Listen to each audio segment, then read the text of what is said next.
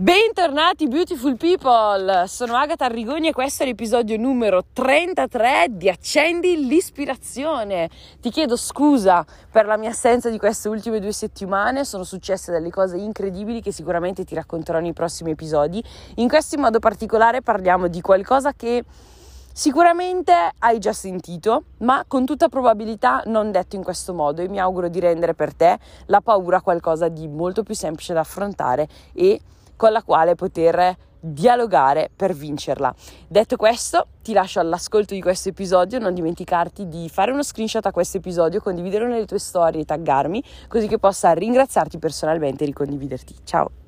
Forse quella di oggi può essere considerata un po' una tematica mainstream, cioè di quelle un po' sulla bocca di tutti, della quale se ne sono già sentiti di tutti i colori, però voglio, ci tengo veramente tanto a condividertela nel modo in cui sto per fare perché personalmente mi aiutò veramente un sacco, cioè mi semplificò proprio questa tematica nella testa che è la paura.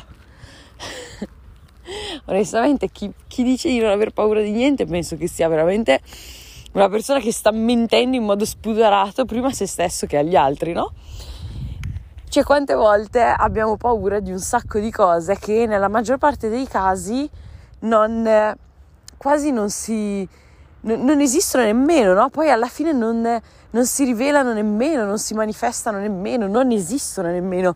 Peraltro avevo già in mente no, di, di parlartene in un certo modo, ma in questo preciso istante mi è venuta in mente anche una storia veramente un sacco carina da poterci collegare, quindi te la racco- ti, ti aggiungo anche questa sostanzialmente. In che modo voglio farti, farti immaginare, cioè in che modo voglio dipingere la paura nella tua testa oggi? Partendo dal presupposto che esistono due tipi di paure. La prima è razionale e è giusto che esista perché è quella che ci salva le chiappette nelle situazioni di pericolo e poi facciamo un esempio e poi c'è la paura invece irrazionale che è quella proprio fittizia che è quella che non ha modo di esistere che è quella che ti blocca senza senso sostanzialmente no?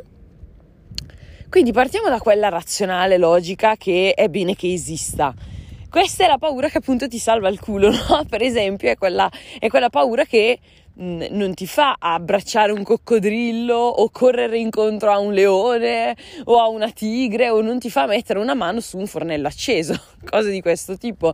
Quindi questa è bene che esiste, è quella razionale, è quella che ci salva nelle situazioni di pericolo, ok? Che magari cioè, accende l'istinto di sopravvivenza, no? Questo genere di cose. E quindi fin qua ci siamo, perfetto la paura che ci frena, la paura che ci frega, oltre che frenarci, il più delle volte infatti non è questa, ma è quella irrazionale, è quella paura che esiste solo ed esclusivamente nella nostra mente. Al di fuori non ha un contesto reale al quale aggrapparsi, a differenza di quella razionale, il cui contesto reale può essere appunto il coccodrillo, la tigre, il leone o il fornello acceso. La paura irrazionale esiste solo ed esclusivamente nella nostra mente, è quella paura del fallimento, è la paura del successo, è la paura del giudizio, per esempio. Questi tipi di paure sono quelle irrazionali, sono quelle più comuni, sono quelle che tutti noi abbiamo e sono quelle che ci bloccano di più, no? Però non ha veramente modo di esistere. E peraltro voglio, tanto lo sai che ogni tanto io faccio affidamento sulle parole inglesi, voglio sfruttare la parola fear in inglese, che è scritta fear, e trasformarla in un acronimo interessante. Perché appunto la paura può portarci a fare due cose. In modo negativo, forget everything and run, quindi dimentica tutto e corri o in modo positivo è face everything and rise, quindi affronta tutto ed elevati, no? E emergi, tirati su sostanzialmente, no? Possiamo tradurre in, in tanti modi diversi il verbo rise, cioè come immagine, no? Però vedi come la stessa paura può portarci a compiere due azioni completamente diverse. Possiamo lasciare che la paura irrazionale quindi quella fittizia, adesso stiamo parlando solo di questa, ci blocchi completamente, ci faccia scappare via da qualsiasi cosa, qualsiasi situazione, eccetera, eccetera, ma non ci porterà mai a risolvere nulla. Perché non è scappando che risolviamo le cose, ma è chiaramente affrontandole. E anche questo è un concetto che sicuramente abbiamo già sentito e più e più e più volte e quindi dici Agata vabbè nulla di nuovo. Lo so lo so che non è nulla di nuovo però delle volte abbiamo bisogno di sentire un concetto più e più volte e sentirlo ripetuto da persone diverse perché magari l'ultima persona che ti ha detto una cosa del genere era tua madre, tuo padre, tuo fratello, tua sorella, un tuo parente, il tuo migliore amico, la tua migliore amica e quindi è, fa l'effetto del messia in patria, no? Cioè che le sue parole hanno poco conto. Se invece magari te lo dice un estraneo o un'amica da social media come posso essere io, potenzialmente può avere un impatto differente su di te. Il punto è che non serve essere, non lo so, un gladiatore o chissà quale personaggio mistico per sviluppare coraggio, ma è esattamente affrontando tutto ed elevandoci ed emergendo dalla nostra paura. Che cosa a me personalmente aiuta nei momenti in cui provo questa paura irrazionale? Il fatto di chiedermi la cosa peggiore che può succedere qual è? lo scenario più, catras- più, catastrofico, cioè se io faccio questa cosa che mi spaventa perché, boh, non lo so, giudizio, successo, fallimento, beh, qualsiasi cosa mi può spaventare in quel momento a livello irrazionale, ok, co- qual è la cosa peggiore che mi può accadere? Cioè lo scenario più catastrofico qual è? Se dovesse proprio andare malissimo, cioè nel peggiore dei casi che cosa succede? E la verità è che domandandoti questo, ti garantisco che nel 100% dei casi la risposta non sarà catastrofica, non sarà qualcosa di irrisolvibile, non sarà qualcosa di insopportabile. E ti faccio un esempio che ti farà un po' ridere. Non mi ricordo se è stata la settimana scorsa o dieci giorni fa. No, no, la settimana scorsa no, ho perso un po' la cognizione del tempo in queste due settimane. Quindi è stato due settimane fa. È entrata una Vespa, ma cioè OGM praticamente in casa, era veramente vespa gigantesca. E Massi è terrorizzato dalle vespe. Cioè, qualsiasi, tu lasciagli fare qualsiasi cosa, mi può salvare da qualsiasi animale, ma non dalle vespe. E quindi mi ha detto: No, no, io oggi non ce la faccio, devi farlo te. Dovevo uccidere la vespa. Lo so che fa ridere, però qua era un misto tra una paura irrazionale e irrazionale, nel senso la parte razionale è caspita ho paura che mi punga, se mi, punga, se mi punge mi fa male, però poi era tutta irrazionale. E capisci che la paura è irrazionale quando ti blocca, quando ti senti tipo un pezzettino di merluzzo surgelato, proprio uh, ingessato, cioè è come veramente se attorno a te si creassero delle barriere di cemento armato invisibile che non ti fanno muovere.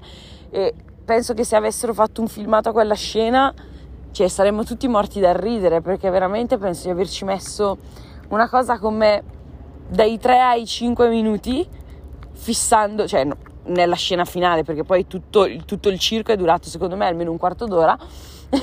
Però nella scena finale appena prima che povera Vespa l'ammazzassi saranno passati tre, dai 3 ai 5 minuti di surgelamento dove stavo letteralmente sudando freddo, non, non, non sto esagerando, non mento, non lo nascondo e mi bloccava questa cosa finché non mi sono chiesta qual è la cosa più catastrofica che può succedere se per sbaglio dovessi mancare la Vespa e farla incazzare, che mi punge. È vero, se mi punge una Vespa fa un male porco. È già, già successo, penso che a più di noi possa essere successo no? di essere punti da una Vespa o da un'ape o da un qualsiasi altro insetto carino e simpatico. Effettivamente è fastidioso, ma di certo non mortale anche se mi dovesse pungere, mi tengo il male, ci faccio qualcosa e poi passa. E lo so che può sembrare estremamente banale, me ne rendo assolutamente conto. Ma è proprio quando ti rendi conto di quanto è banale che allora riesci a, a, ad abbattere queste barriere invisibili che è solo ed esclusivamente il tuo cervello a creartele, la tua mente alla fine, cioè, immaginiamoci questa, questa Vespa, che per quanto possa essere stata OGM è comunque una Vespa, cosa sarà? Tipo un milionesimo della mia grandezza. Cioè, io ero lì terrorizzata da questa cosina e probabilmente lei mi guardava e diceva: Oh mio Dio, questa gigante assassina mi sta terrorizzando. Quindi, con tutta probabilità, poi adesso non so in che proporzione guardino e vedano le cose le vespe, però con tutta probabilità quella che delle due se la stava facendo più sotto era la vespa, non io. È, è quasi alla fine, e ho voluto proprio raccontarti questa, questo sketch, ok, stupido, che non è la storia che ti volevo raccontare, ora te la racconto. Questo sketch stupido proprio per farti capire che è quando consapevolizziamo la banalità di una cosa, è quando riusciamo a demonizzarla, a farci dell'ironia, che capiamo quanto questa cosa sia di per sé stupida e quanto siano delle cose che non hanno, cioè veramente non possono avere il potere di bloccarci a bloccarci. La storia che ti voglio raccontare è una, una storia che ho sentito una volta ad una formazione, te la racconto proprio diciamo in versione, in versione un po' riassunta in minimi termini. E, mh, c'erano questi due generali che stavano, avevano appena finito di combattere una guerra negli Stati Uniti ed erano, ed erano accampati di notte in mezzo praticamente al nulla erano tipo in una tenda e da fuori sentivano questi ululati e ne sentivano sempre di più. E quindi temevano che ci fossero in giro lupi, coyoti, questo genere di animali no? selvatici e pericolosi che stavano per attaccarli. E quanto più aspettavano ad uscire per vedere quale fosse realmente la situazione, quanto più questo, questa, questi ululati aumentavano, ne sentivano sempre di più, li sentivano sempre più vicini, li sentivano sempre più cattivi e la loro ansia, la loro preoccupazione e il loro sentirsi bloccati da questa paura stava aumentando. E quindi tra di loro si guardavano e si dicevano quanti ce ne saranno fuori. Per me ce ne saranno almeno 10, ma stai scherzando? Ce ne saranno almeno 15. E gli ululati aumentavano. No, no, no, ne sono arrivati altri, ce ne saranno almeno 20.